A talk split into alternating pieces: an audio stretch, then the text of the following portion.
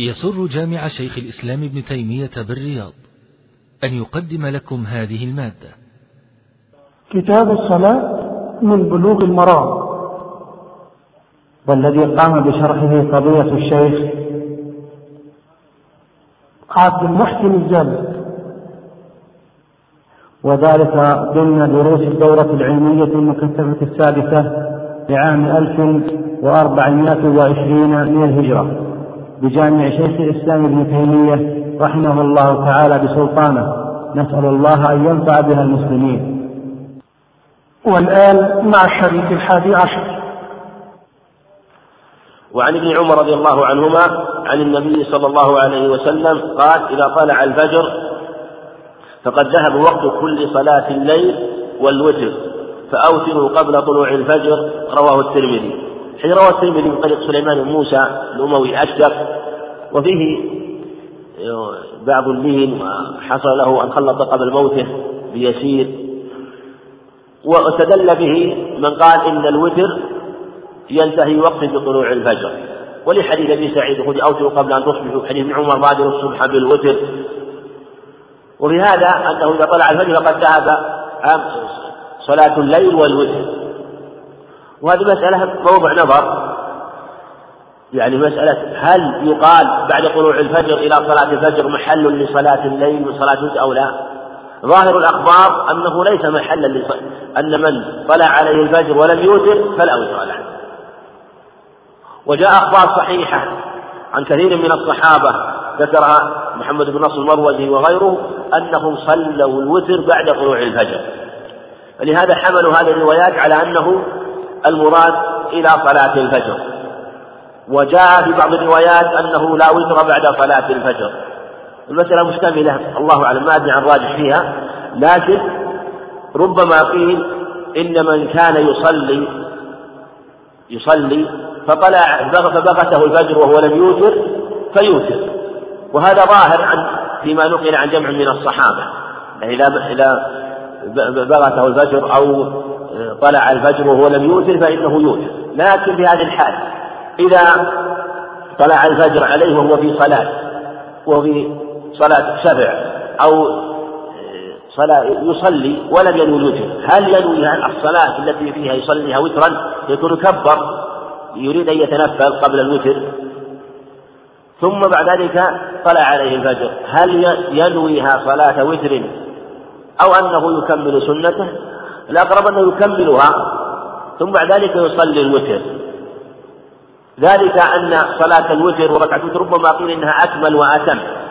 ولا تقلب النية من شيء مفضول إلى أفضل بل قلبها من الأفضل إلى المفضول هذا هو المنقول وهو الذي لا بأس به. مثل الإنسان يدخل بنية الفريضة ثم يأتي جماعة فيقلب نيته من الفريضة إلى النفل حتى يصلي مع الجماعة.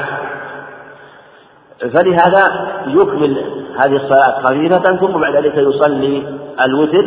كما فجاء عن جمع من الصحابة أنهم أوتروا بعد طلوع الفجر رضي الله عنهم. وعن عائشة رضي الله عنها قالت كان رسول الله صلى الله عليه وسلم يصلي الضحى أربعا ويزيد ما شاء الله. رواه مسلم.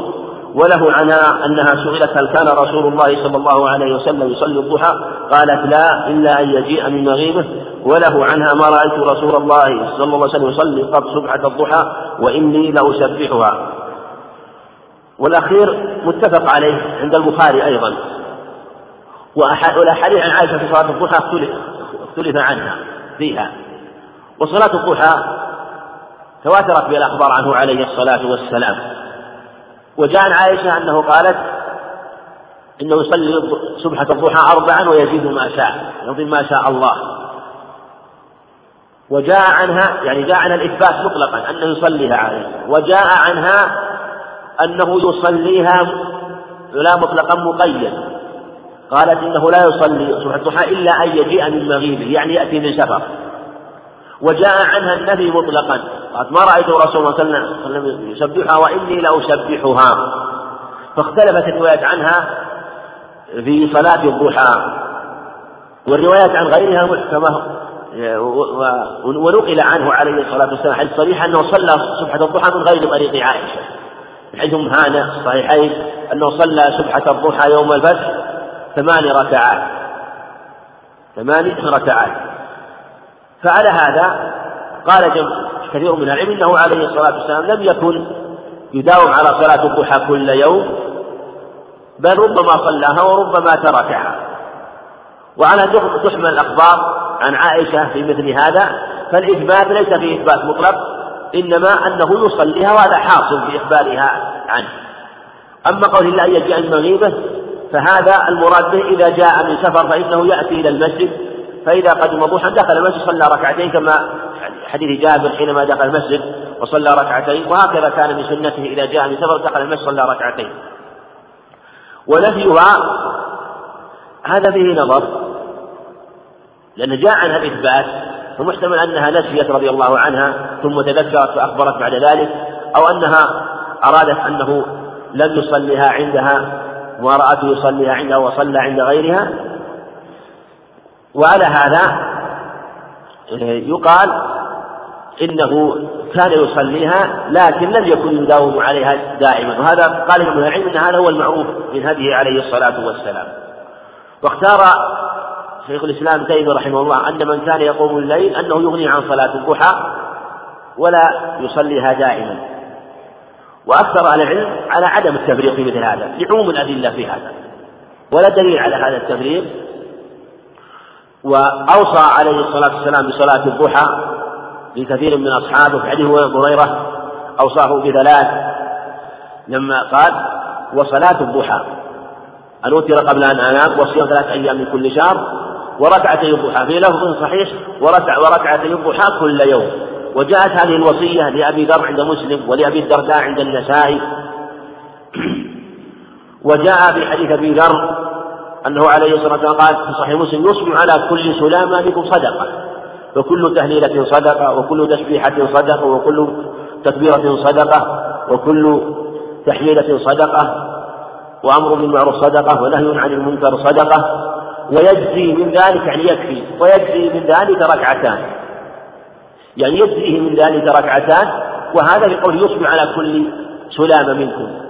يعني مفاصل اللفظ الآخر ركب ابن آدم على 360 مفصل فإذا جاء بعدد هذه المفاصل من أعمال الخير أمسى وقد زحزح نفسه عن النار. ثم قال عليه الصلاة والسلام أنه يجزيه من ذلك من ركعتان يرفعهما من الضحى وهو عين ما أوصى به بعض أصحابه عليه الصلاة والسلام.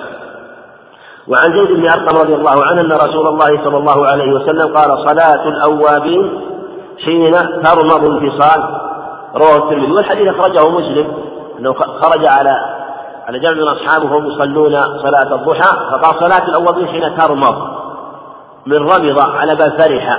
رمض يرمض مثل فرح يفرح حين ترمض البصال وهو فصيله ولد الناقة إذا فصل من أمه وفطم عنها. وترمض يعني تجد حرارة الشمس وشدة حرارة الشمس وهذا يكون بارتفاعها بارتفاعها ويبين أنه كلما تأخر بها فإنه يكون أفضل خاصة أنه يكون قريبا من ما جاء في الحديث أنه تفتح أبواب السماء أو تفتح أبواب الرحمة بعد زوال الشمس. لهذا كان يصلي أربعا عليه الصلاة والسلام عبد الله بن السائب. كان يصلي أربعا فقيل له بذلك فقال إن ساعة تفتح فيها أبواب السماء فأحب أن يصعد لي فيها عمل صالح. وذلك بعد زوال الشمس. وعن أنس رضي الله عنه قال قال رسول الله صلى الله عليه وسلم من صلى الضحى اثنتي عشرة ركعة بنى الله له قصرا في الجنة رواه الترمذي واستغربه. هو حديث ضعيف من طريق موسى. رجل مجهول يقال له موسى ابو فلان. فالحديث بهذا السبب ضعيف. وفضل صلاة الضحى معلوم من حثه عليه الصلاة والسلام ولو لم يكن فيه وأعظم منه وأبلغ من هذا الحديث أبلغ منه أعظم حديث أبي بكر. حينما قال ويجزي من ذلك ركعتان. وعن عائشة رضي الله عنها قالت دخل رسول الله صلى الله عليه وسلم بيتي فصلى الضحى ثماني ركعات رواه ابن حبان في صحيحه. هذا رواه ابن حبان من طريق عبد الرحمن عبد الله عبد الرحمن بن على الطائف عن المطلب بن عبد الله بن حنطب وقيل إنه لم يسمع من عائشة وهو شاهد. أو شاهده حديث أم هانة أنه عليه الصلاة والسلام صلى سبحه الضحى. وأما من قال إن هذه السنة ليست سنة الضحى هو خلاف صريح الحديث. أو قال إنها سنة الفجر خلاف لأن سمتها سبحة الضحى وأنه صلى ثمان ركعات هذا يبين أنها أنها تصلى ثمان أو ست أو أربع أو ركعتان فأقلها ركعتان. والأظهر أنه لا حد لأكثر هذا الصواب. أنه لا حد لأكثرها لأن منذ طلوع الشمس منذ ارتفاع الشمس إلى زوال الشمس فلا صلاة ولهذا قال في حديث وابس من حديث عمرو بن عبسة قال فإذا ارتفعت الشمس فصلي حتى يستقل الظل بالرمح.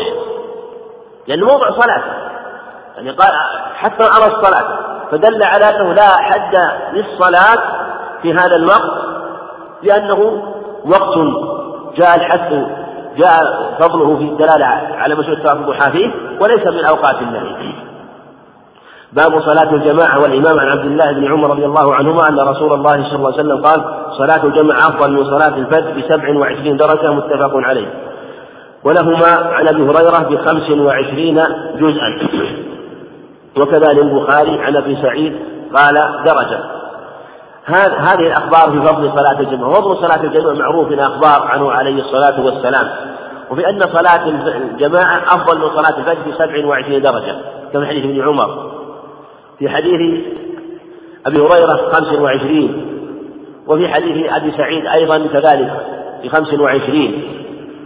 واختلف العلماء في هذا اختلاف كثير آه، في كونه في سبع وعشرين في حديث وفي حديث آخر في خمس وعشرين على أقوال كثيرة. والأقرب والله أعلم أنه أنه أخبر عليه الصلاة والسلام بأنها أفضل بخمس وعشرين أخبر بالأقل ثم بعد ذلك تفضل الله سبحانه وتعالى وزاد هذا الفضل وجعلها مضاعفة أكثر بسبع وعشرين. فيقال الأكثر بعد الأقل لأن هذا هو المناسب من جهة أنه زيادة من الله وامتنان من الله فيكون الأكثر بعد ذلك. فصلاة الجماعة أفضل من صلاة الفجر. ثم يعلم أن الصلاة الحقيقة صلاة كل إنسان تختلف.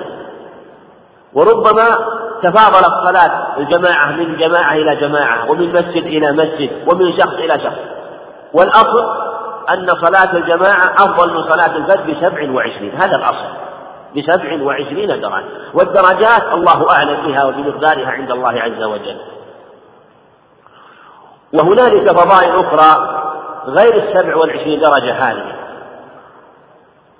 فالإنسان إذا توضأ وأحسن الوضوء وسار إلى المسجد ثم صلى ما كتب الله له وأجاب المؤذن وجلس يذكر الله أو يقرأ القرآن ومشى قبل ذلك بسكين هذه جاءت فيها الأخبار كما حديث أبي, هريرة أنه إذا سار إلى المسجد فخطوة يرفع له بها درجة وأخرى يحط بها عنه عنه عنه خطيئة. وقال لا يجي أحدكم في صلاة إذا كان يعمد إلى الصلاة إذا كان أحدكم يعمد إلى الصلاة فهو في صلاة فهذه فضائل أخرى غير أصل الفضل في سبع وعشرين درجة. وعلى هذا يمكن أن يقال إن هذه الدرجات تختلف وتتباين من شخص إلى شخص ربما كانت درجات شخص أعظم وأكبر من شخص آخر. أو جماعة تكون درجاتها أفضل وأكمل. وإما ذكر العلم أيضا أن الصلاة المسجد إذا كان قديما أو كان جمعه أكثر فإنه أفضل. لهذا في الحديث الآخر أنه صلاة الرجل مع مع الرجل أزكى من صلاته وحده وصلاته مع الاثنين أزكى من صلاته آه، مع الواحد وما كان أكثر فهو أحب إلى الله. فالفضائل مختلفة في مثل هذا وأصل الفضل وأصل فضل الجماعة على صلاة الفجر مقدر بسبع وعشرين درجة. ولا دلالة في هذا الحديث كما سيأتي على أن صلاة الجماعة ليست واجبة لأن قال أفضل. ما في دلالة على أن صلاة الفرد والفجر لها فضل وأنه إذا كان فيها فضل فلا فلا إثم عليه؟ لا ليس في هذا. أولا سيأتي أن الأخبار محكمة وصريحة في أنه لا لا يجوز للفرد أن يصلي وحده بل يجب أن يصلي جماعة مع المسلمين المساجد. الأمر الثاني أن قد تقع المفاضلة بين شيئين وأحدهما لا خير فيه البتة. هذا واقع. يعني لو لو أولا لو فرض أن هذا الحديث أشكل فالأخبار الصريحة تبين وتوضح أنه آه، أنه يجب على المنفرد أنه يجب الصلاة في المساجد. هذا أمر آخر أنه لا دلالة فيه أن قد تقع الفاضلة بين شيئين وأحدهما لا خير فيه. لهذا قال سبحانه أصحاب الجنة يومئذ خير مستقرا وأحسن مقيلا. قال عن أهل الجنة أنهم أنهم لا يكون ذلك اليوم بمقدار القيلولة من أيام الدنيا أو بالنسبة للقيلولة لأهل الدنيا لا يكون متفق ذلك النهار إلا وأهل الجنة في منازلهم وأهل النار في منازل وقال خير مستقر. مع أن مستقره مستقر أن مستقره مستقر سوء وشر مستقر لا خير فيه البتة وقال سبحانه قل للمؤمنين يغضوا من أبصارهم ويحفظوا فروجهم ذلك أزكى لهم ذلك أزكى لهم مع أنه ليس المراد أن عدم غض البصر في زكاة. لا لا, لا زكاة فيه ولا خير فيه إطلاق البصر. فالمقصود أنها قد تقع الفاضل بين شيئين وبين جهتين وأحدهما لا خير فيه. فهذا من هذا. فصلاة الفرد آه، في بغير عذر لا تجوز بل يجب عليه كما سيأتي في الأحاديث أن يصلي مع جماعة المسلمين في المساجد. وعن أبي هريرة رضي الله عنه أن رسول الله صلى الله عليه وسلم قال والذي نفسي بيده لقد هممت أن آمر بحرة فيحتطب ثم آمر بالصلاة فيؤذن لها ثم آمر رجلا فيؤم الناس ثم ثم أخالف إلى رجال لا يشهدون الصلاة وأحرق عليهم بيوتهم. والذي نفسي بيده لو يعلم أحدهم أنه يجد عرقا ثمينا أو مرماتين حسنة حسنتين لشهد العشاء واللفظ للبخاري.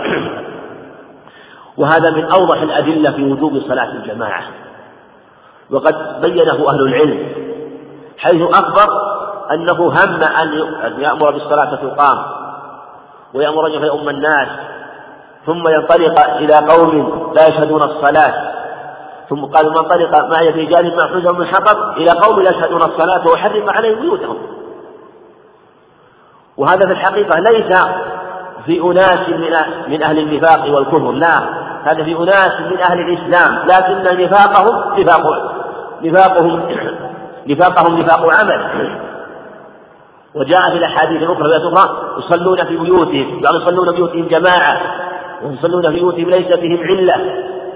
فهم مسلمون. يصلون في بيوتهم. أهل النفاق والكفر كما أخبر الله عنهم أنهم إذا خلوا بحال انتهكوها وأنهم على ما هم عليه من الكفر والنفاق ويراون الناس إذا خرجوا وإذا ظهروا. أما إذا خلوا إذا خلوا خلا بعضهم بعض فهم على ما هم عليه من الكفر والنفاق. فهؤلاء ناس من المسلمين لكنهم من أهل النفاق الأصغر نفاق العمل. في دلالة على وجوب الصلاة في المساجد جماعة وهذا هو الصواب في هذه المسألة. أن تجب الصلاة جماعة مع المسلمين. وهذا الحديث صريح والأدلة في هذا كثيرة. ومنها قوله تعالى وإذا كنت فيه فأقمت لهم الصلاة فلتقم طائفة منهم معك. قال أهل العلم فيه دلالة على وجوب صلاة الجماعة. من جهتين الأولى أنه أمر بصلاة الجماعة في حال صلاة الخوف من العدو. فكيف في حال العمل؟ من باب أولى أن تجب الأمر الثاني أنه أمر بصلاة الخوف جماعة مع ترك كثير من واجبات الصلاة من التقدم على الإمام والسلام قبله إلى غير ذلك من الأمور التي لو فعلها في حال الأمن والاستقرار متعمدا لبطلت صلاته. كل ذلك من أجل صلاة الجماعة. ويمكنهم أن يصلوا متفرقين أو فرادى ويصلي, ويصلي كل واحد صلاة مطمئنة وصلاة تامة. ومع هذا أمر الله بصلاة الجماعة في هذه الحال لأجل تحقيق صلاة الجماعة. أن يبين عظمة عظم صلاة الجماعة والاجتماع لها. ومنها كما سيأتي حديث الحديث الذي أمره أن يصلي مع الناس وأن يجيب المؤذن إذا سمع النداء. وعنه رضي الله عنه عن أبي هريرة. قال قال رسول الله صلى الله عليه وسلم أكثر الصلاة على المنافقين صلاة العشاء وصلاة الفجر ولو يعلمون ما فيهما لأتوهما ولو حبوا متفق عليه. وذلك أن صلاة العشاء يعني في صلاة العشاء تثقل عليهم وصلاة الفجر يكون ثقلها أشد.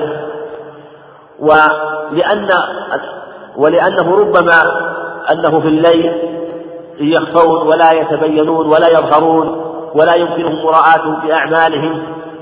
فلهذا هم يظهرون الصلاة في الأماكن والمواطن التي يمكن أن يراءوا فيها. فأخبر أنها من أثقل الصلاة على المنافقين. وفيه دلالة على وجوب الصلاة جماعة في المساجد في في هاتين الصلاتين وفي غيرهما. ولهذا قال ولو يعلمون ما فيما لاتوهما ولو حضر وفيه دلالة أيضا أنهم ليسوا من أهل النفاق الأكبر. بل إنهم عندهم إيمان قال لو يعلمون لجهلهم ولضعفهم ولكسلهم ولإعراضهم عن العلم والمعرفة حصل من هذا قال ولو يعلمون فيما لا أوتوهما ولو حظا يعني حظا على الركب. وعنه يعني عن أبي هريرة رضي الله عنه قال أتى النبي صلى الله عليه وسلم رجل أعمى فقال يا رسول الله إنه ليس بقائد يقودني إلى المسجد. فرخص له فلما ولى دعاه فقال هل تسمع النداء بالصلاة؟ قال نعم. قال فأجب رواه مسلم. اللفظ الآخر لا أجد لك رخصة. هذا رجل أعمى. جاء في اللفظ الآخر عند السنة أنه ابن مكتوم قال يا رسول الله في اللفظ الآخر إني رجل قال إني رجل أعمى. وليس لي قائد يلاومني. وأنا شاسع الدار. والمدينة كثيرة الهوان. ذكر أربعة أعلام. فهل تجد لي رخصة؟ قال نعم. فلما ولى دعاه. قال هل تسمع النداء؟ قال قال نعم. قال فأجب لا أجب لك رخصة هذا من أعظم الدلائل على وجوب الصلاة جماعة. فكيف من كان فارغا صحيحا وهو يسمع النداء حي على الصلاة حي على الفلاح ولا يجيب. وذكر العلم أن هذا في في الرجل الأعمى الذي لا يخفى عليه الطريق ويمكنه الدلالة دلالة الطريق فإن هذا الحديث وجوب الصلاة عليه. أما إذا لم يمكنه الدلالة إلا بقائد فإن تيسر له ذلك فيحضر وإلا فلا يلزمه. فالمقصود من هذا أنه دلالة على تأكد صلاة الجولين قال فأجب اللفظ الآخر لا أجد لك رخصة. وعن ابن عباس رضي الله عنهما عن النبي صلى الله عليه وسلم قال من سمع النداء فلم يأتي فلا صلاة له إلا من عذر. رواه ابن ماجه والدار قطني وابن حبان والحاكم وإسناده على شرط مسلم لكن رجح بعضه مقطع والصواب رفع أنه مرفوع وجاء في زيادة ضعيفة وهو أنه إلا من قال ومن عذر قال خوف أو مرض. قال إلا من عذر قال وما العذر يا رسول الله قال خوف أو مرض. وهذا المعنى صحيح. ومعلوم الأخبار الأخرى فمن سمع النداء فنجب فلا صلاة وبهذا استدل جمع من أهل العلم وهو إحدى رواية أحمد رحمه الله أن من ترك الصلاة ولم يصليها جماعة فصلاته باطلة. قولوا فلا صلاة له. واختاره جمع من أهل وقووه لأن أصل النفي في عدم صحة الصلاة وجمهور العلماء على صحة صلاة لكنه آثم. آثم؟ بأنه صلى وحده. واستدل بعض العلم بقاعدة هو أن من ترك واجبا للصلاة فإنه يكون مبطلا لها إذا تركه متعمدا. فالمقصود أن أن فيه بيان عظم صلاة الجماعة والصحيح أنه يجب أن يصليها في المساجد مع المسلمين. وهذا من أشد الأحاديث ومن أعظم هذا ما حديث غير السابق الذي هم عليه الصلاة والسلام بتحريق البيوت عليهم من أعظم الأدلة في وجوب صلاة الجماعة في المساجد. وعن يزيد الأسود أن رضي الله عنه أنه صلى الله أنه صلى مع رسول الله صلى الله عليه وسلم صلاة الصبح فلما صلى رسول الله صلى الله عليه وسلم إذا هو في رجلين يصلي. فدعي فدعا بهما فجيء بهما ترعد فرا ترعد فرائسهما فقال لهما ما منعكما أن تصليا معنا؟ قال قد صلينا في رحالنا. قال فلا تفعل فلا تفعل. إذا صليتما في رحالكما ثم أدركتما الإمام ولم يصلي فصلي معه فإنها لكما نافلة. رواه أحمد واللفظ له والثلاثة واللفظ له والثلاثة وصحه ابن حبان والترمذي. هو حديث صحيح. وفيه أنه يشرع لمن صلى مع جماعة ثم جاء إلى قوم جماعة وجماعة أخرى يصلي معهم. هذا هو السنة. وهذا عام في جميع الصلوات على الصحيح. صلاة المغرب وغيرها. صلاة المغرب والفجر والظهر والعصر والعشاء جميع الصلوات. من صلى في جماعة ثم جاء وجد جماعة آخرين في مسجد أو في غيره فالسنة أن يصلي معهم. فلا تقل صليت ولا أصلي. لا صل. قال إذا صليتما في رحالكما ثم أتيتما مسجد معه فصليا فإنها لكما نافلة. يعني الصلاة الأخرى. هذا هو الصواب أن الصلاة النافلة هي الصلاة الثانية والصلاة الفرض هي الصلاة الأولى. لدلالة هذا الحديث وجاء في رواية أخرى عند أبي داود بإسناد ضعيف فإن هذه مكتوبة والأولى نافلة الصحيح هذا الحديث أن الأولى هي المكتوبة هي التي وقعت وهي الأولى والثانية هي النافلة وفيه أنه لا بأس بإعادة الصلاة لسبب.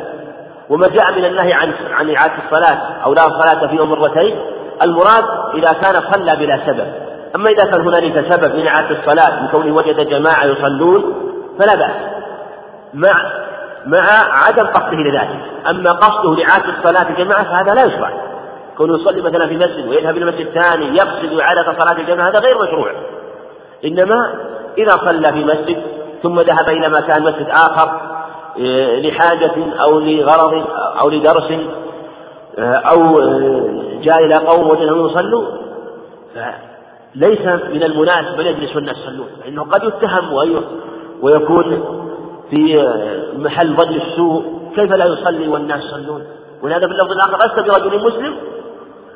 دلالة يعني على أنه وفي إشارة إلى أن من لم يصلي ليس بمسلما فأخبر أن من حضر مقام فإنه يصلي الصلاة معهم ولو كان قد صلى الصلاة الأولى والله أعلم. نقف على حديث أبي هريرة.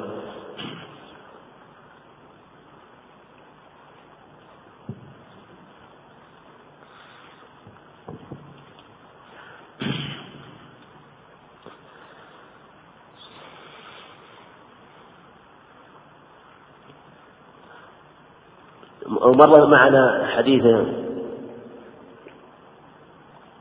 حديث أبي ذكرناه من رواية ابن لهيعة اللي قلنا أنه ضعيف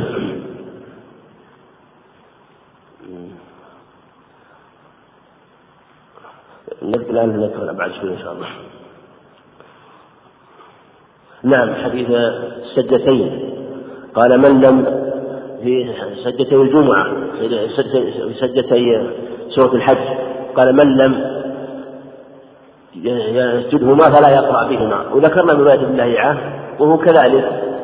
وهو موجود عند أبي داود رواية عبد الله بن وهب عن عبد لهيعة وهو إذا روى عنه كما قالوا رواية جيدة وبعضهم ضعف مطلقا لكن رواية عن مشرح بن هاعان وقلنا إن هذه زيادة في ثبوتها نظر.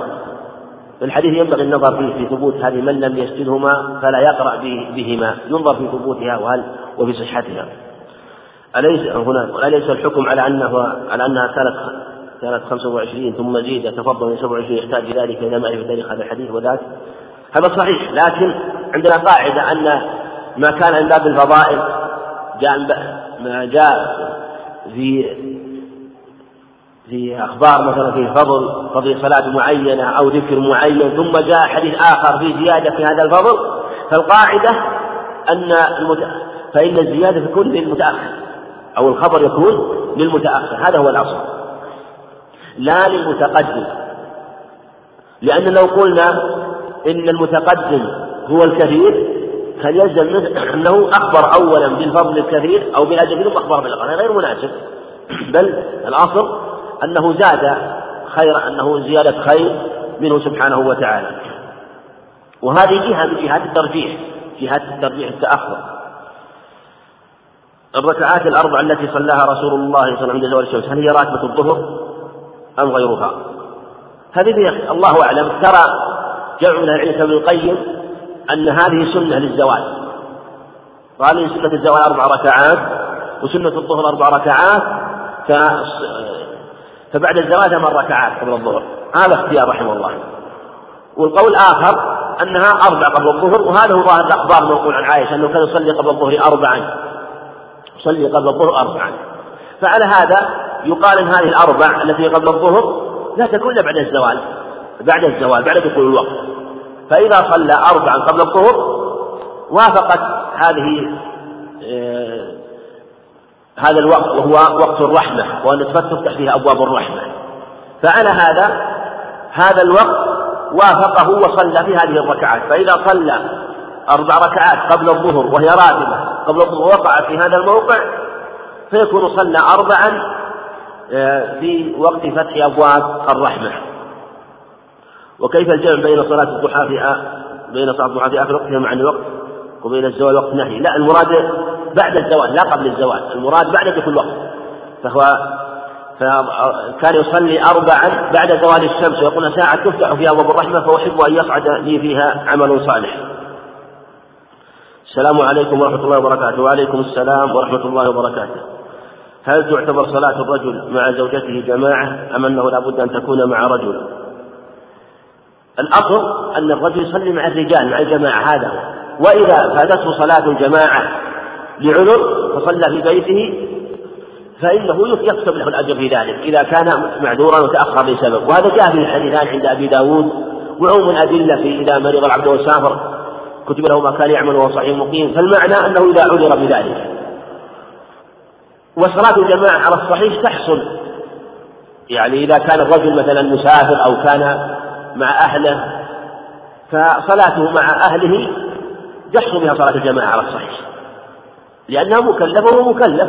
ولهذا في حديث أبي سعيد الخدري يعني حديث أبي داود صحيح سنة أبي داود بإسناد صحيح إذا قام الرجل وزوجته وصلى كتب من الذاكرين الله كثيرا والذاكرات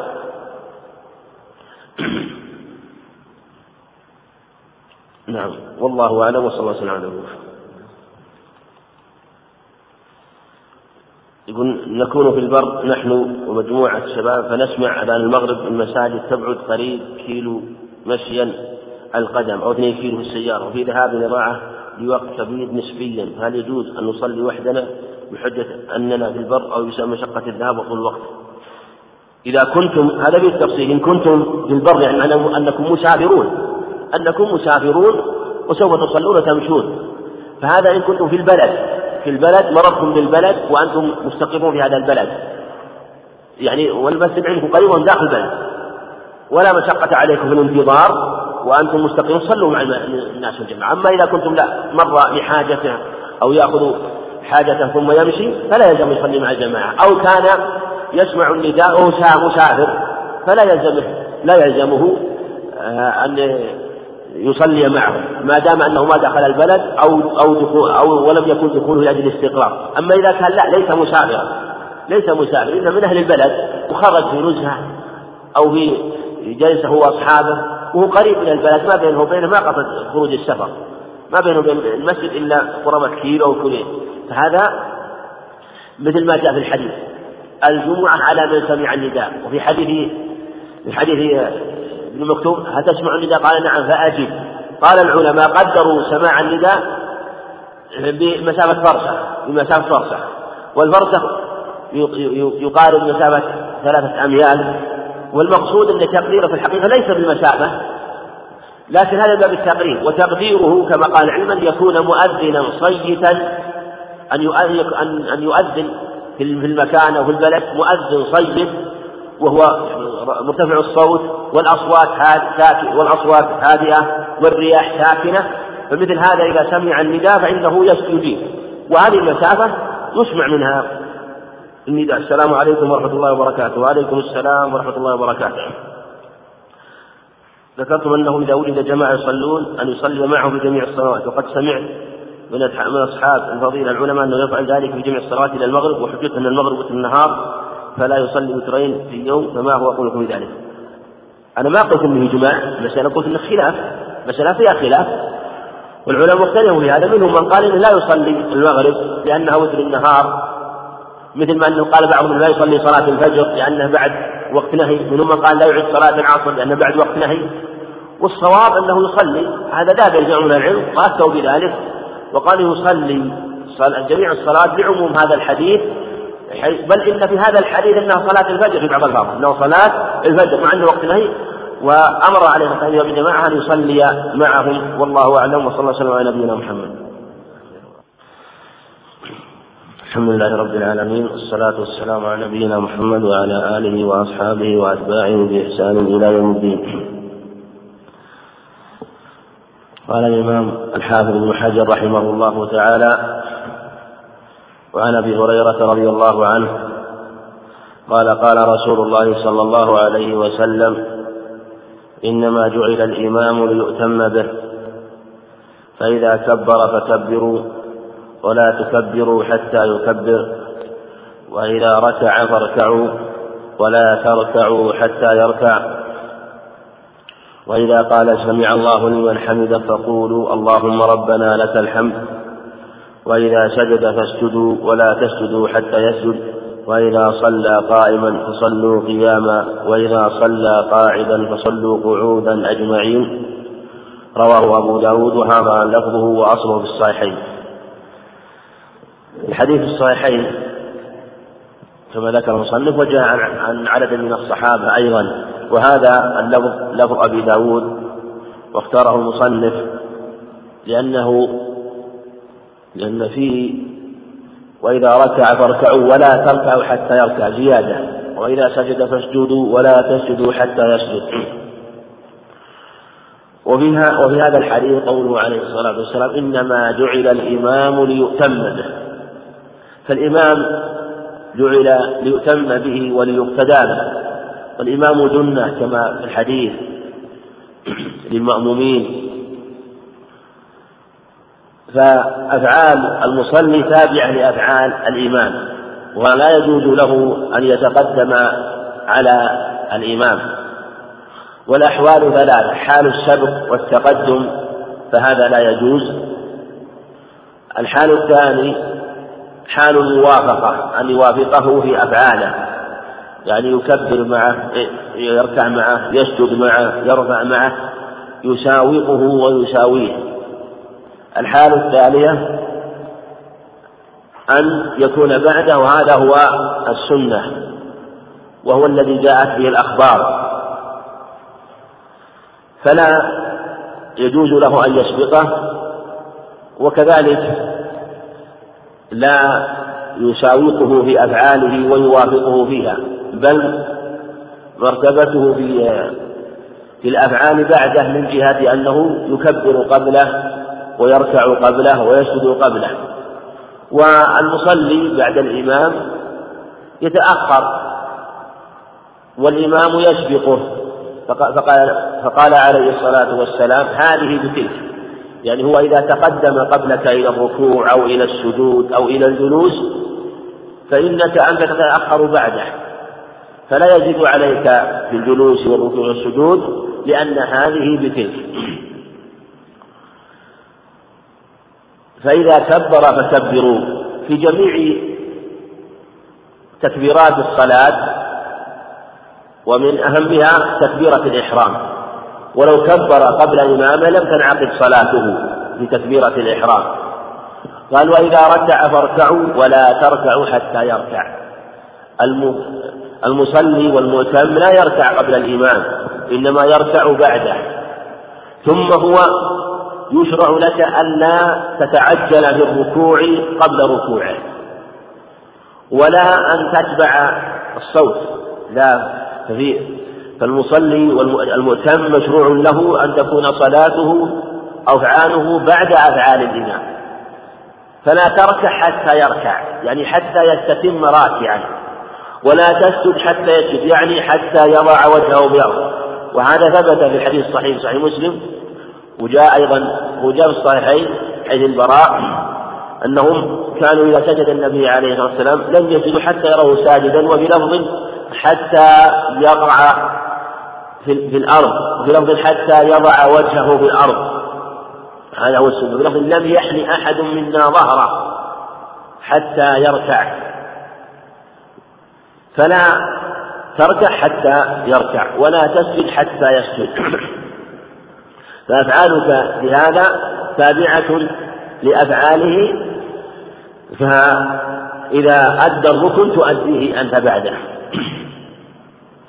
وإذا قال سمع الله لمن حمده فقولوا اللهم ربنا لك الحمد وهذا سبق معنا وفيه إحدى صفات قول اللهم ربنا لك الحمد. اللهم ربنا لك الحمد. سبق معنا أنها أربع صفات في هذه الكلمة. تقول وأكملها وأتمها أن تجمع بين اللهم والواو. وثبت في الحديث الصحيح. اللهم ربنا ولك الحمد. إذا لقد سمع محمد تقول أنت اللهم ربنا ولك الحمد. أو تقول اللهم ربنا لك الحمد. أو تقول ربنا ولك الحمد بالواو وحدها بس. أو ربنا لك الحمد بدون اللهم والواو. والأكمل هو الجمع بين اللهم والواو فهي ثابتة خلافا لمن قال إنها لم تثبت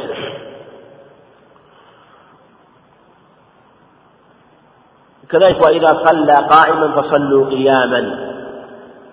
المصلي تابع والمؤتم تابع للإمام. إذا صلى الإمام قائما فإنك تصلي قائما. وإذا صلى قاعدا ولو جالسا فصلوا قعودا. هنا صلوا قعودا أجمعين وفي لفظ صلوا جلوسا. أجمعين أو أجمعون. جاء أجمعون تأكيد للفاعل الواو في قول فصلوا فصلوا أجمعون. وجاء فصلوا أجمعين معنى حال على أنها حال. فإذا صلى جالسا فصلوا جلوسا أجمعين. وهذه المسألة اختلف العلماء فيها على أقوال انبسطها بينوها رحمة الله عليهم وفيه وفي هذا الخبر وما جاء في معناه في أخبار صحيحة في الصحيحين من حديث عائشة ومن حديث أبي هريرة ومن حديث أنس أنه عليه قال صلى جالسا فصلوا جلوسا أجمعون. وهذا عام في جميع المؤتمين. ولهذا كان الصواب أنه يصلى خلف الإمام إذا صلى جالسا. بلا فرق على الصحيح بين الإمام الراتب وغير الإمام الراتب. فإذا صلى جالسا لمرض أو لسبب من الأسباب منعه من الصلاة قائما فإنك تصلي جالسا. كما في هذا الخبر. وثبت في صحيح مسلم أنه عليه الصلاة والسلام حين جابر خدش أو جرح فصلى وهو شاك عليه الصلاة والسلام في بيته فصلوا خلفه. فقاموا فقال عليه فأشار إليهم في صلاته أن اجلسوا. فجلسوا فلما فرق قال كدتم تفعلون فعل فارس والروم يقومون على عظمائهم أو كما قال عليه الصلاة والسلام. ثم أخبرهم أنه إذا صلى الإمام جالسا فصلوا جلوسا أجمعون. وهذا هو أظهر وهو الأصح أنه يصلي جالسا إذا صلى الإمام جالس. ولكن يجوز أن يصلي قائما وهو خلاف الأولى.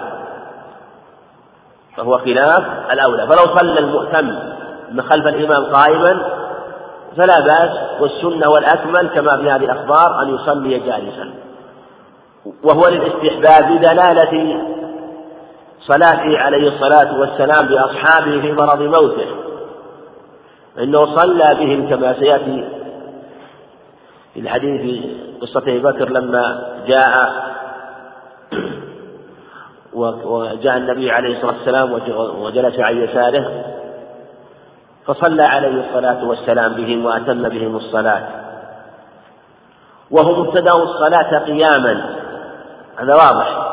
وهو جاء وصلى جالسا عليه الصلاة والسلام يأتم أبو بكر بصلاة النبي عليه الصلاة والسلام ويأتم الناس بصلاة أبي بكر.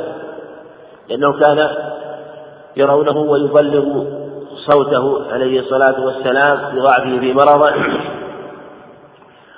وهذا فيه أنه والظاهر كما قال أهل العلم أنهم أنهم صلوا قياما لأنهم ابتدأوها قياما ولو كانوا جلسوا لذكر في الخبر ولو بين في الحديث في الأحاديث التي جاءت ولم ينقل في شيء منها أنه صلى جالسا أنهم صلوا جلوسا. من فضلك اقلب الشريط.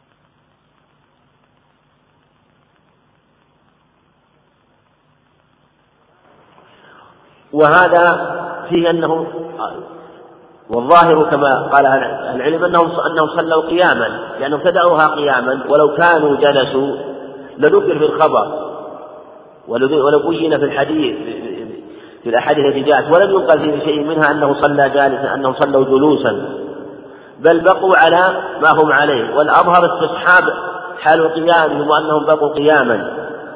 فعلى هذا نقول على القاعدة في هذا الباب أنه إذا جاء سنتان أحدهما إحداهما تدل على الوجوب والأخرى تدل على خلافه فإنه يجمع بين الخبرين. الأول الجمع. يجمع بينهما بحمل الأمر على الاستحباب لأنه صرفه صرفته السنة الأخرى من الاستحباب إلى الوجوب. فلما صلى بهم عليه الصلاة والسلام جالسا هم صلوا قياما دل على أنه ليس ليس القيام ليس الجلوس واجبا ولا يقال بالنسخ كما قاله جمع من أهل العلم لأنه يمكن الجمع. والقاعدة أنه مهما أمكن الجمع فلا يقال بالنسخ وفي هذه الحال يمكن أن يقال بالجمع, بالجمع بأن الجلوس أولى وأكمل والقيام يجوز لهذا الخبر. نعم وأصله في الصحيحين مثل ما تقدم. وعن أبي سعيد الخدري رضي الله عنه أن رسول الله صلى الله عليه وسلم رأى في اصحابه تأخرا فقال تقدموا فاتموا بي وليأتم بكم من بعدكم. وهذا كما ذكر عليه وسلم صحيح مسلم وفيه أنه يشرع التقدم في الصفوف. والتقدم في الصفوف الأول الحديث عند أبي داود وغيره حديث جيد. أنه إن الله وملائكته يصلون على الصفوف الأول. ويشرع التقدم في الصفوف ويشرع التقدم إلى الصلاة جميعا. فيتقدم إلى الصف ويتقدم إلى الصلاة وفيه إشارة إلى المسارعة إلى سد الخلل بالصفوف. رأى بأصحاب تأخر فقال تقدموا. فأتموا بي يعني حتى تكونوا خلفي وتروا أفعالي وحركاتي وتنقلونها وتبينوا وتنقلونها وتبينونها للناس.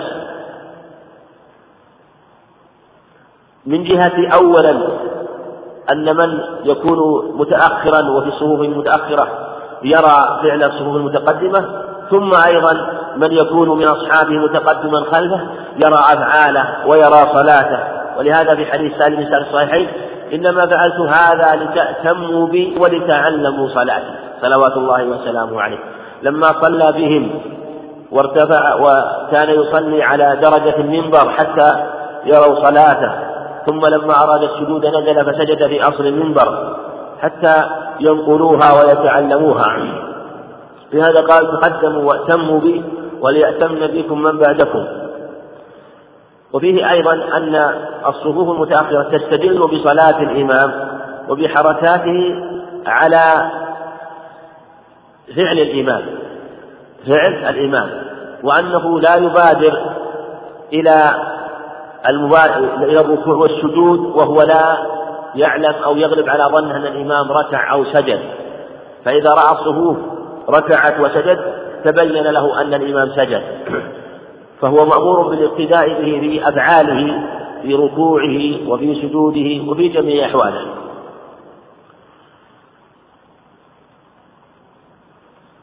وقول من بعدكم أيضا يشمل من بعدهم من جهة المتأخرين الذين يصلون في المسجد ومن بعدهم أيضا من يتأخر في زمنهم ممن يأتي بعدهم من التابعين فيأخذون عنهم هذه السنن في الصلاة فيتعلمونها من الصحابة رضي الله عنهم. وعن زيد بن ثابت رضي الله عنه قال حجر رسول الله صلى الله عليه وسلم حجرة مخصصة فصلى فيها فتتبع إليه رجال وجاءوا يصلون بصلاته الحديث وفيه أفضل صلاة المرء في بيته إلا المكتوبة. هذا ثبت أيضا معناه في الصحيحين عن عائشة رضي الله عنها وفي أنه اتخذ حجرة من من خصف بصار من سعف من خصف إما أنه جعله بينه وبين الناس حاجزا حتى يصلي فيه وحده عليه الصلاة والسلام. وفيه أنهم رأوه يصلي فصلوا بصلاته. ووقع له هذا أيضا في رمضان عليه الصلاة والسلام فجاءوا يصلون بصلاته وصفوا خلفه. فلما حس بهم خفض صلاته ثم قال ثم لما كان من صلاة الفجر وطلع عليه في الرواية الثانية قال إنما يعني تركت الخروج عليكم خشية أن يكتب عليكم. وفي لفظ أن يفرض عليكم يعني قيام الليل. وجاء في اللفظ الآخر عند ابن حبان وغيره أن يكتب عليكم الوتر وفي أنه لا بأس الإنسان أن يتخذ مكانا خاصا في صلاته وأن يحتجر مكانا يحجزه بشيء بجدار من بناء أو نحوه أو بساط حتى يحفظ عليه صلاته. ثم أخبرهم عليه الصلاة والسلام أن خير صلاة المرء في بيته إلا المكتوبة. وهذا عام في جميع أنواع السنن والنوافل وأنها أفضل ما تكون في البيت. كما في الصحيحين عن عمر صلوا في بيوتكم ولا تتخذوها قبورا. ويشرع للمصلي أن يصلي في بيته وهذا هو السنة. إلا المكتوبة فإنها تجد جماعة في المساجد. فالصلاة في البيت أفضل وأكمل. وقد كان عليه الصلاة والسلام يصلي في بيته يصلي النوافل في بيته. وحديث ابن عمر يصلي المغرب والعشاء في بيته وكذلك سنتي الفجر. ساعة لم يكن يدخل فيها أحد وأخبرته حفصة رضي الله عنها أن يصلي بيته. وكذلك جاء في حديث ابن حديث حديث عائشة أنه صلى في بيته عليه الصلاة والسلام فصلاته السنة الراتبة صلاة السنة الراتبة وغيرها يشرع أن تكون في البيت. أفضل صلاة المرء في بيته إلا المكتوبة وظاهره يشمل جميع أنواع السنن حتى المنذورة والمقضية إلا ما كان يشرع في المساجد. ما كان يشرع في المساجد فإن الأفضل يكون في المساجد. مثل تحية المسجد هذه خاصة بالمسجد ومثل صلاة التراويح هذه تشرع في المساجد وصلاة الكسوف في المساجد والاستسقاء وصلاة عيد يشرع أن تكون في المصليات. فالأصل في هذه الصلوات أن تصلى في جماعة تصلى في أماكنها. وحتى الصلاة جماعة النوافل يشرع أن تكون في البيت. يعني لا أن تكون ظاهرة فلو أراد الإنسان يصلي جماعة. هو وأناس معه لا بأس أن يصلي جماعة صلاة السنة مثلا أن يصلي سنة جماعة يصلي سنة الضحى أن يتنفل لا بأس أن يصلي جماعة. والسنة وهذه الأفضل أن تكون في البيت. تكون سنة السنة التي تصلى جماعة الأفضل أن تكون في البيت. وألا تكون راتب بهذين الشرطين إذا لم تكن دائمة وكانت في البيت. جاز أن يصلوا جماعة. أما أن تتخذ شعار أن يصلوا جماعة في المساجد نوافل أو أن يكون دائما مستمرا كل ليلة هذا خلاف هدي وسنة عليه الصلاة والسلام.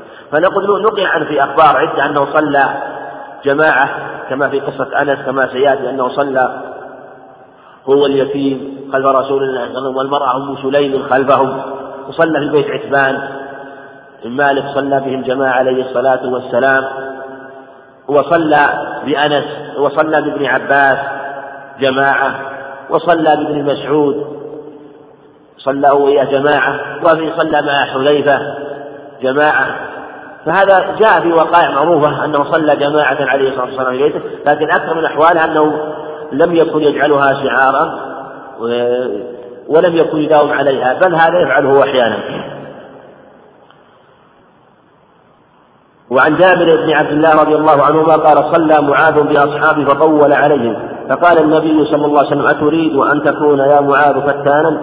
إذا أممت الناس فاقرأ بالشمس وضحاها وسبح اسم ربك الأعلى واقرأ باسم ربك والليل إذا يغشى. متفق عليه واللفظ لمسلم. حديث جابر هذا في قصة معاذ.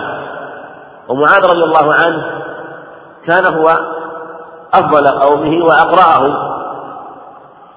فكان يصلي بهم ويصلي مع النبي عليه الصلاة والسلام. ويريد أن يحصل الفضيلتين مع الصلاة معه عليه الصلاة والسلام والصلاة مع قومه. فكان يصلي في مسجد في مسجده عليه الصلاة والسلام ثم يذهب فيصلي مع قومه يصلي بقومه. وجاءت قصته من حديث بريدة ومن حديث أنس رضي الله عن الجميع.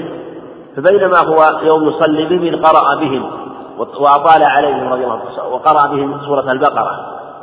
فانحرف رجل ممن يصلي معه من صلاته وفي لفظ مسلم فسلم لأنه أطال الصلاة رضي الله عنه وكان ذلك الرجل وراءه بعض أشغاله متعلقا ببعض شؤونه فانحرف.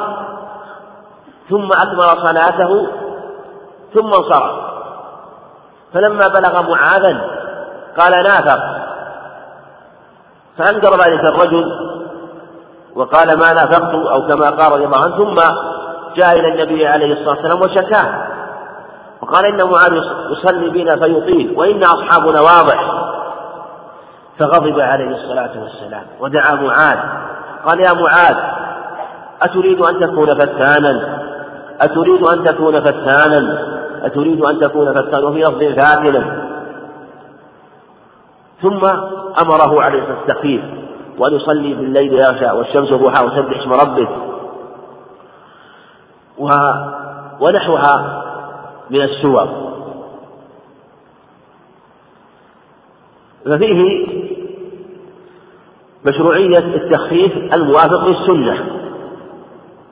لكن لما كان معاذ يطيل وكأنه رضي الله عنه رأى منه عليه الصلاة والسلام أو علي أو رأى أنه أطال أحيانا وصلاته ليست كصلاة غيره عليه الصلاة والسلام وهو فالمصلون خلفه ربما التزوا وتمنوا أن يطيل عليه الصلاة والسلام ليست كالصلاة خلف غيره ثم هو إطالته كانت أحيانا كما أنه صلى بالأعراف مرة وصلى بعض السور الطويلة في بعض الأحايين فأمر بالتخفيف كما سيأتي في حديث أبي هريرة وأن الإمام يشرع له أن يراعي الناس على وجه لا يكون فيه خلاف للسنة. وهذا ليس في حجة للنقارين الذين ينقرون الصلاة من من أئمة أو غيرهم. فالسنة فهو عليه الصلاة والسلام بين أن عليه أن يراعي الناس في هذه الأحوال والسنة المصلي أن يراعي أن يكون وسطا في حال قيامه وفي حال ركوعه وفي حال سجوده. وإذا كان فيه ضعيف كما سيأتي فإنه يحضر القوم به ويصلي صلاة يراعي فيها الضعيف منه. وفي هذا الحديث من الفوائد حرص معاذ رضي الله عنه على الصلاة مع النبي عليه الصلاة والسلام. وفيه أنه لا بأس من تكرار الصلاة مرتين. بسبب لأن كان معاذ رضي الله يصلي مع قومه يصلي مع النبي عليه الصلاة والسلام لأنه كان يصلي قبل ويبادر إلى الصلاة ثم يأتي فيصلي بقومه. وفيه أنه لا بأس باختلاف النية بين الإمام والمأموم لأن معاذ كان يصلي معه عليه الصلاة والسلام والصلاة الأولى فريضة. كما في حديث يزيد بن الأسود الذي سبق معنا إذا صليتما في رحالكما ثم أتيتما مسجد معه فصليا فإنها لكما نافلة. في حديث أبي ذر لما ذكر الأمراء الذين يؤخرون الصلاة قال صلوا الصلاة لوقتها فإذا أدركتم الصلاة معه فصلوا. فأمروا أن يصلوا الصلاة لوقتها ولا يؤخرها وإذا وافقوا الصلاة معهم يصلون.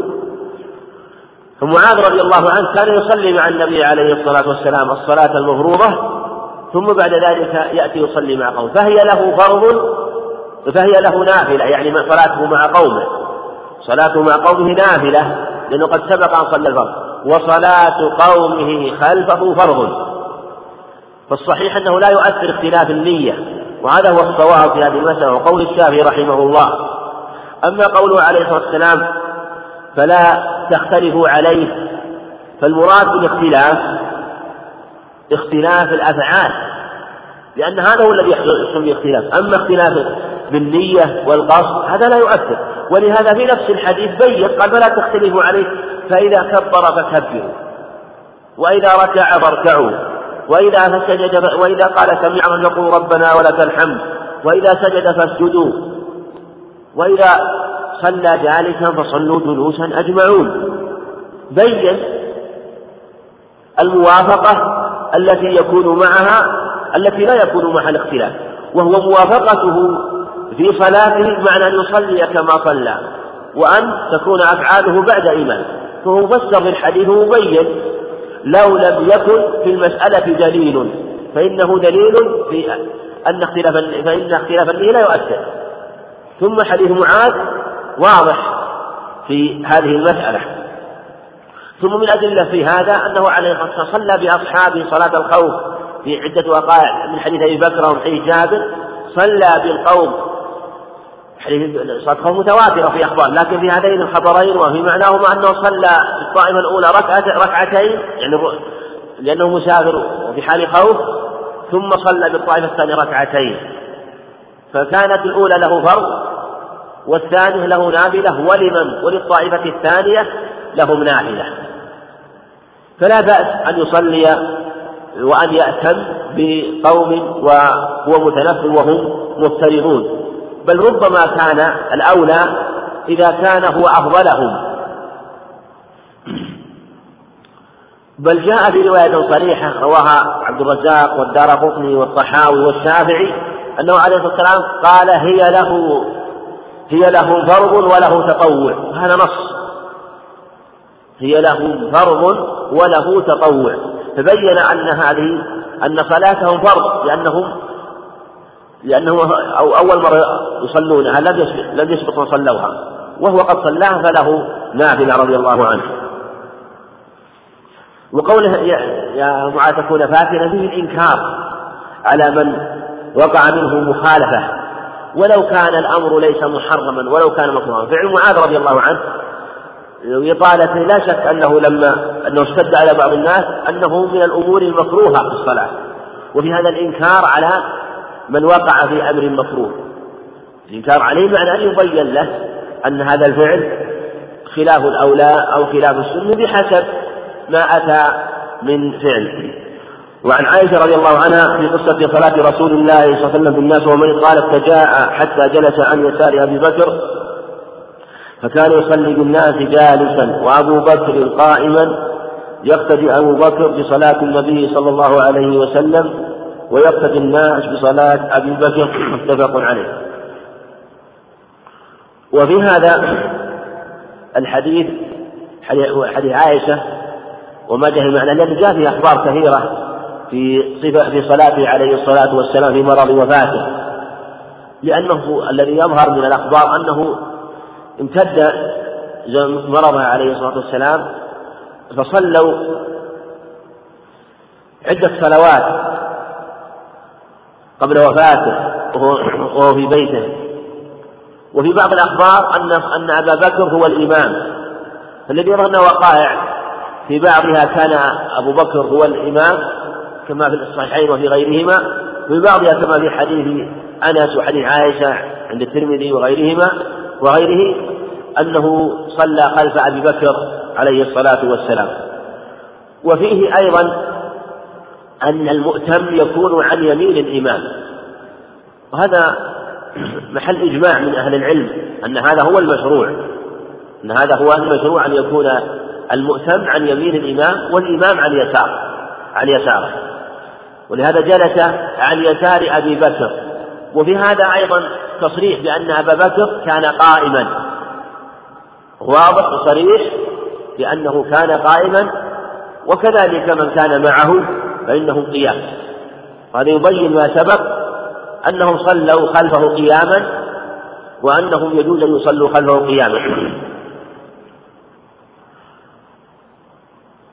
ويأتم أبو بكر بصلاة النبي عليه الصلاة والسلام وأن وهو وهو يأتم بصلاة رسول الله صلى الله عليه وسلم.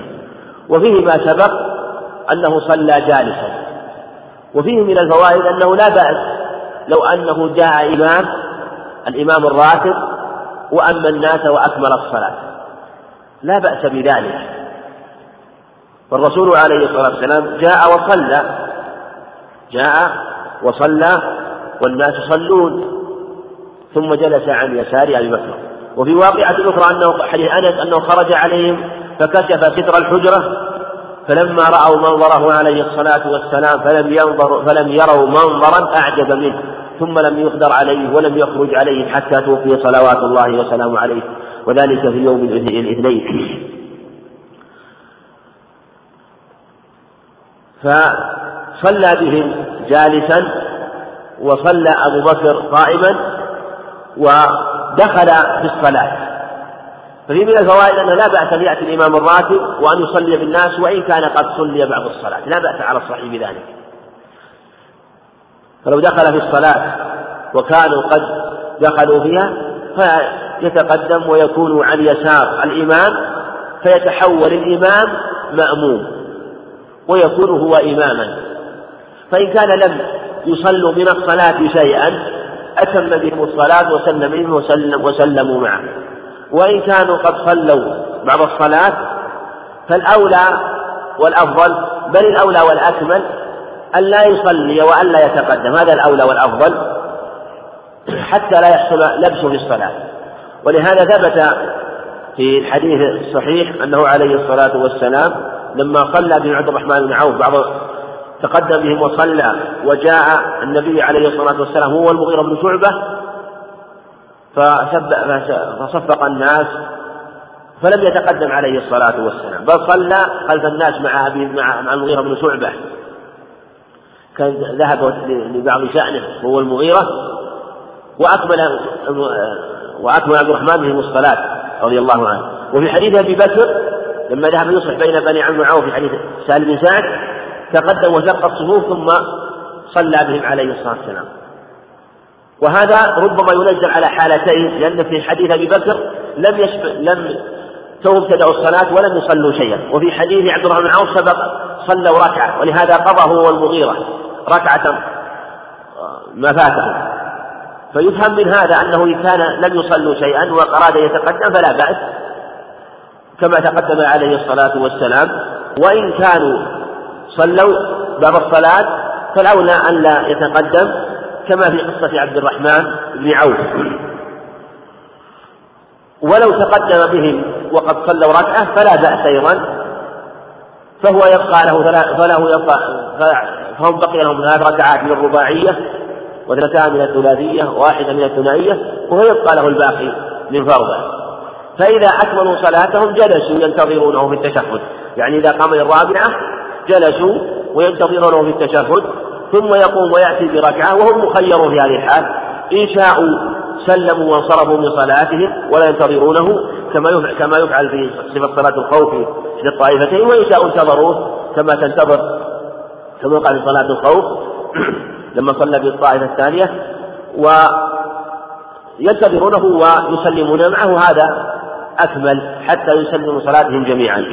وعن أبي هريرة رضي الله عنه أن النبي صلى الله عليه وسلم قال إذا أما أحدكم الناس فليخفف فإن فيهم الصغير والكبير والضعيف وذا الحاجة فإذا صلى وحده فليصلي كيف شاء. متفق عليه. وهذا ثبت معناه في الأحاديث الصحيحة من حديث أبي مسعود رضي الله عنه في الصحيحين أن رجل قال يا رسول الله إني لأتأخر عن صلاة الفجر مما يطيل بنا فلان. قال فما رأيت رسول الله صلى غضب في موعظة أشد غضبا منه. يعني غضبا أشد غضبا منه في ذلك اليوم. فقال أيكم أن أيها أما الناس فليخفف فإن فيهم الضعيف لفظ السقيم ولا الحاجة. ثبت في الصحيحين من حديث أبي قتادة أنه عليه الصلاه والسلام قال إني لأدخل في الصلاة أريد أن أطولها فأسمع بكاء الصبي فأخفف كراهية أن اشق عليه. في لفظ مخافة أن تفتن أمه. وثبت معناها أيضا في الصحيح عن أنس رضي الله عنه أنه أخبر أنه يدخل في الصلاة فيريد إطالتها فيخفف عليه الصلاة والسلام. وفي هذا أنه كنا يصلين معه ربما حضر أحضرنا صبيانهن الأولاد معهن في المسجد, المسجد يعني. فلهذا كان يخاف إذا سمع بكاء الصبي عليه الصلاة والسلام. وفي أن الإمام إذا كان معه ناس يصلون من ضعفة من النساء وغيرها يراعي ذلك. أن يراعي ذلك لأن أمر بالتخفيف. والتخفيف في مثل هذا على وجه لا يكون في خلاف لسنة للسنة ولا يكون في خلال بواجب أو بركن. ثم الضابط في هذا أن يقدر القوم بأضعافه كما مر معنا في حديث عثمان بن أبي العاص. أقدر القوم بأضعافهم ولفظ اقتدي بأضعافهم يعني اجعله كأنه لك إمام وكأنك تقتدي به كأنك تصلي خلفه فتراعيه. فإذا صلى فيراعي. الضعيف والكبير والسقيم وذا الحاجة. ونبه عليه حتى الصغير. قال والصغير. إشارة منه إلى أنه ينبغي أن يلطف بالصغير حتى يكون أقرب إلى قلبه من جهة حضوره للصلاة. فإذا آه، وجد الصلاة ولو لم تشق عليه فإنه يألف المسجد ويحب المسجد ويسارع إليه. إذا لم يؤخر في إقامة الصلاة ولم يشق عليه فيها فكان يراعي جميع الأحوال عليه الصلاة والسلام قال إلا إذا صلى نفسه فليطول ما شاء. إذا صلى الإنسان لنفسه طول ما شاء. ولهذا نقل في صلاته عليه الصلاة والسلام أنه صلى بالركعة الواحدة كما سبق كما في حديث حذيفة صلى بالبقرة والنساء وآل عمران في اللفظ الآخر من حديث عون مالك صلى بالبقرة وصلى بالبقرة ثم العمران ثم النساء ثم المائدة أو الأنعام شك أحد الرواة ونقل عنه في عدة أخبار أنه صلى الليل كله عليه الصلاة والسلام. في هذه الحال إذا صلى نفسه فليطول ما شاء كما قال عليه الصلاة والسلام. وعن عمرو بن سلمة هذا هو الجرمي قال قال أبي جئتكم من عند النبي صلى الله عليه وسلم حقا؟ فقال إذا حضرت الصلاة فليؤذن أحدكم وليؤمكم أكثركم قرآنا. قال فنظروا فلم يكن أحد أكثر مني قرآنا فقدموني وأنا ابن ست وأنا ابن ست أو سبع سنين. رواه البخاري وأبو داود والنسائي. في هذا فوائد أول منها أنه لا بأس أن يأتم الصغير إذا كان يعقل الصلاة ويميزها. والصحيح أن التمييز لا حد له بسن هذا هو الصواب. لكن في الغالب أنه يميز في الست والسبع. وربما ميز في أقل هذه السن من هذه السن بحسب فطنته ونباهته وذكائه. فإذا كان يميز الصلاة ويعرفها ويعرف حدودها فإنه يجوز أن يأتم وأن يصلي. وفي بني سلم قومه قال فرأوا فلم ينظروا أكثر مني حفظا للقرآن. فتقدم به. وفي لفظ عند أبي داود أنه قال ما شهدت مشهدا من جرم إلا وأممت فيه. فكان يؤمهم في جميع صلواته.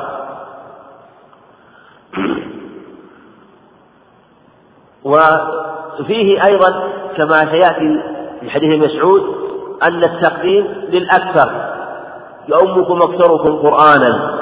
اللفظ الآخر يوم القوم أقرأهم لكتاب الله. وهذا هو الذي دلت عليه الأخبار عنه عليه الصلاة والسلام. يؤذن لكم أحدكم وليؤمكم أكبركم. وأنه عند اختلاف وأنه عند التساوي عند التساوي في الصفات يقدم بالسن لأن لأنه لما كان أقدم سنا كان أقدم في طاعة الله وربما كان أقدم إسلاما فيقدم لترجحه لهذه الصفة عند تساويه في باقي الصفات. وعن ابن مسعود رضي الله عنه قال قال رسول الله صلى الله عليه وسلم يوم القوم أقرأهم بكتاب الله فإن كانوا في القراءة سواء فأعلمهم بالسنة. فإن كانوا بالسنة سواء فأقدمهم هجرة فإن كانوا بالهجرة سواء فأقدمهم سلما وفي رواية سنا. ولا ولا يؤمن الرجل الرجل في سلطانه ولا يقعد في بيته على تكريمته إلا به رواه مسلم. حديث وهذا الحديث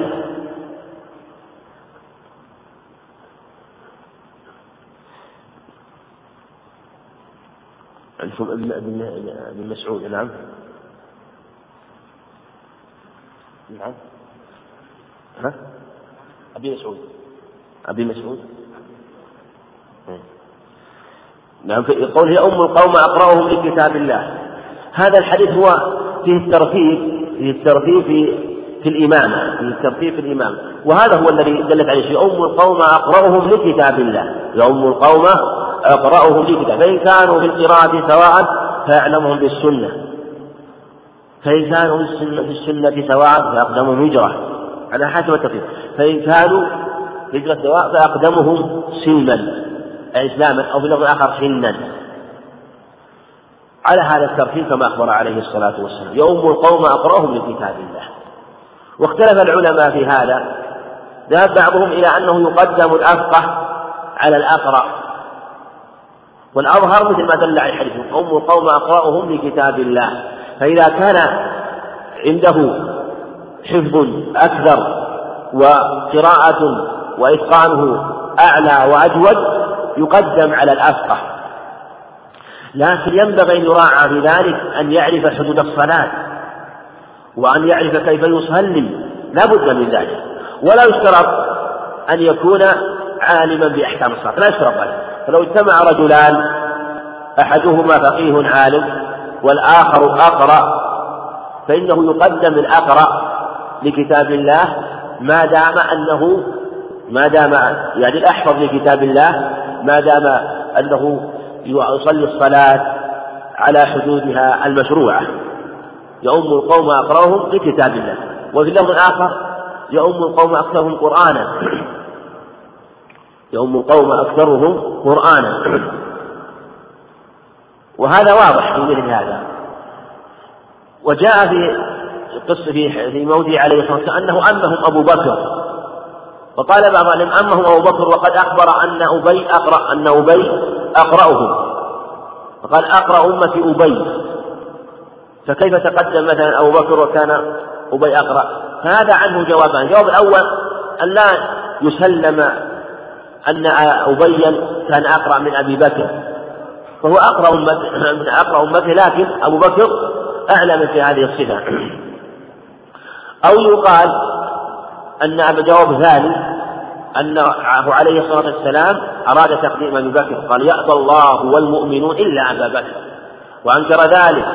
ولما أرادت عائشة رضي الله عنها مع حفصة وقالت قولي له إن أبا بكر رجل أشيب متى أما الناس لم يسمعهم من البكاء. فجاءت وقالت للنبي عليه الصلاة والسلام مر عمر يصلي بالناس فإن أبا بكر رجل أشيب إذا أمنا فيشفي الناس البكاء وكرت عليه فقال إن كن صواحب مروا أبا بكر فليصلي بالناس. فقالت لها ما كنت لأصيب منك خيرا تقوله لعائشة رضي الله عنهن. فهذا كان يريد أن يقدمه إشعارا بأنه الأولى بالخلافة لأن من تقدمهم للصلاة هو الأولى أن يتقدمهم في الخلافة. رضي الله عنه. فيؤم القوم أقرأهم لكتاب الله. فإن كانوا في القراءة سواء فأعلمهم بالسنة. استووا في القراءة فيقدم الأعلم بالسنة. فإن كانوا في السنة استووا في هاتين الخصلتين فيقدم الأقدم هجرة الأقدم هجرة من كان هاجر قبل. وهل يدخل في هذا من هجر المعاصي وتاب منها؟ من تاب منها قبل أن يتوب منها الشخص. الثاني استووا في الصفات لكن أحدهم هجر المعاصي وهجر بلاد المعاصي. هل يدخل في هذا؟ محتمل. والحديث الهجرة المراد بالهجرة من دار الكفر. فإن كانوا في هجرة السواء فأقدمهم سنا يعني أكبرهم. وهذا موافق لحديث حديث مالك سويرس أنه آه، يؤذن لكم أحدكم وليؤم وليؤمكم أكبركم. أمر أن يؤمهم أكبرهم لأنهم كانوا شبابا متقاربين كما أخبر رضي الله عنه. قال ولا أمن الرجل الرجل في سلطانه. ولا أمن وقول أقدمهم هجرة أقدمهم من القدم وهو التقدم في الزمان وهو التقدم في الزمان إذا كان أقدم. ولا يؤمن الرجل الرجل في بيته ولا ولا ولا في سلطانه ولا يقع على تكريمته إلا بإذنه. هذا أيضا إذا إذا زار الإنسان بيت إنسان فإنه لا يؤمه ببيته إلا بإذنه ولا يقع على تكريمته يعني على الفراش والبساط إلا بإذنه لأنه صاحب منزل. فإذا جاء في منزله فيقعد في المكان الذي يختار. فإذا لم اجلس في هذا اجلس في هذا. اقعد في هذا اقعد في هذا لأنه صاحب منزل ولا يقعد إلا بإذنه. ولابن ماجه من حديث جابر رضي الله عنه ولا تؤمن امرأة رجلا ولا أعرابي مهاجرا ولا فاجر مؤمنا. وإسناده واحد. وإسناده وهو الحديث والحديث بل الحديث موضوع عن طريق رجل متهم أو كذاب قال عبد الله محمد العدوي. ومثل الأخبار التي تكون بهذه الصفة الأولى أن يستغنى عنها. الأخبار خاصة الأخبار التي تكون موضوعة. يعني أن يستغنى عنها بغيرها لأن فيما صح وثبت في السنة ما يكفي عما لم يصح خاصة إذا كان الحديث موضوع أو قريب من الموضوع. وسنن ماجه في بعض الأخبار الموضوعة. يعني هو أكثر كتب السنن أخبار موضوعة رحمة الله على صاحبه.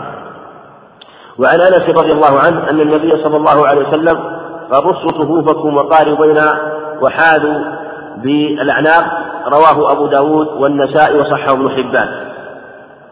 وحديث أنس هذا حديث رجاله رجال الصحيح وفيه الرص الأمر برص الصفوف. رص الصفوف وقاربوا بينها وحادوا بالأعناق.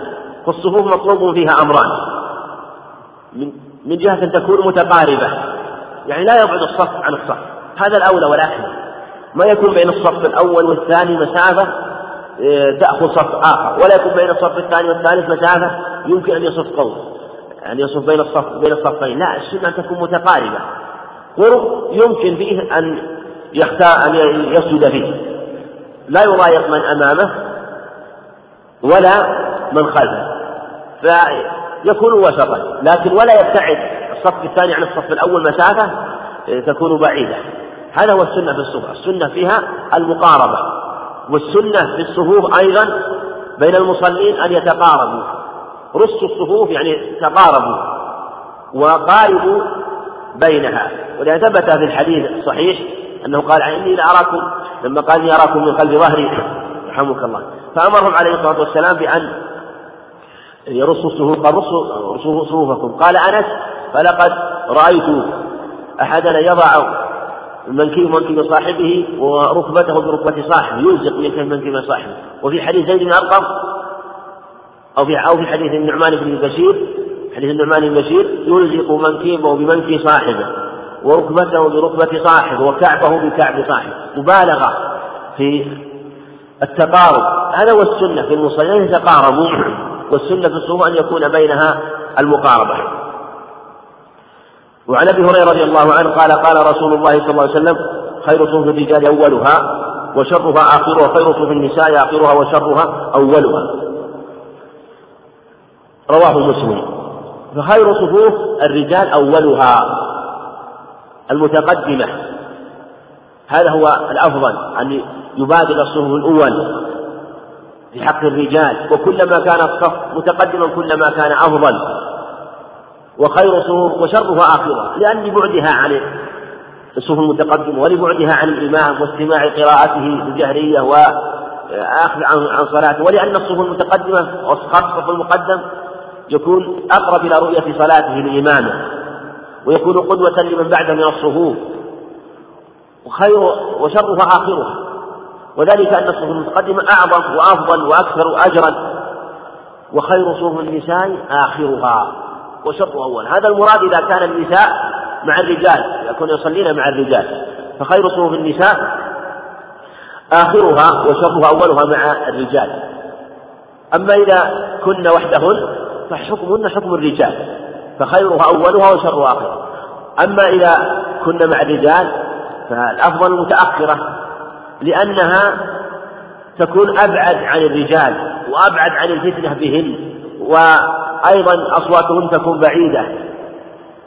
إلا إذا كن في مكان في مسجد معزول وأصواتهن لا تظهر أصواتهن لا تظهر. في هذه الحال حكمه حكم آه، ما إذا انعزلن في مكان. لكن مع ملاحظة أنه لا يظهر منهن أصوات ولا يبدو منهن شيء فخير صفوف النساء أول وشر في هذه الحال وعن ابن عباس رضي الله عنهما قال صليت مع رسول الله صلى الله عليه وسلم ذات ليلة فقمت عن يساره فأخذ رسول الله صلى الله عليه وسلم براسه ورائي فجعلني عن يمينه متفق عليه. وهذا هو السنة للمصلي مع مثل ما سبق في قصة أبي بكر حينما صلى حينما جاء النبي عليه الصلاة والسلام وصلى جالسا وصلى الناس قياما جاء وصلى عليه ابي بكر وسبق أن ذكرنا في هذا أن هذا القول وهو صلاته جالس صلاة خلف قياما هذا هو جائز. قلنا أن هذا هو قول المختار. وأيضا ما ينبه أنه اختيار أيضا شيخنا العلامة الكبير رحمه الله سماحة الشيخ عبد الله بن باز فإنه ينصر هذا القول رحمه الله. وقدس الله روحه وبرد مضجعه وغفر الله له. فإنه ينصر يؤيد هذا القول ويرجحه ويقول إن الصلاة قائما خلف من صلى جالسا لا بأس بها. وقرره في البخاري مرات عدة رحمه الله ولكن الأولى والأكمل يصلي جالسا كما أمر عليه الصلاة والسلام قال فصلوا جلوسا أجمعون كما سبق في الأخبار. فيصلى جالسا يصلوا جلوسا أجمعون مقصود هذا هو اختيار رحمه الله وهو القول الذي تجتمع به الأدلة. وفي حديث ابن عباس هذا لما قال صليت ذات ليلة فجاء وقام عن عن يسار النبي عليه الصلاة والسلام. فجاء وأقامه عن يمينه. هذا أنه أن المؤتم إذا كان واحد يعني يكون عن يمينه. وإذا كانوا اثنين يكونون خلفه. وأن مقامه عن يمين لا عن يسار وفيه أنه لا بأس من العمل اليسير في الصلاة لأجل إصلاحها أو إصلاح صلاة من فيها. ولهذا أخذ الرسول عليه الصلاة والسلام بإذنه وأدار خلفه وفيه أنه أن الانفراد خلف الصف اليسير لا بأس به. ولهذا انفرد ابن عباس خلف الصف يسيرا رضي الله عنه. فلا بأس أن ينفرد خلف الصف يسير. وهذا هو السنة آه، أن يكون عن يمين الإمام. وعن أنس رضي الله عنه قال صلى رسول الله صلى الله عليه وسلم فقمت أنا ويتيم خلفه وأم سليم وأم سليم خلفنا متفق عليه واللفظ البخاري.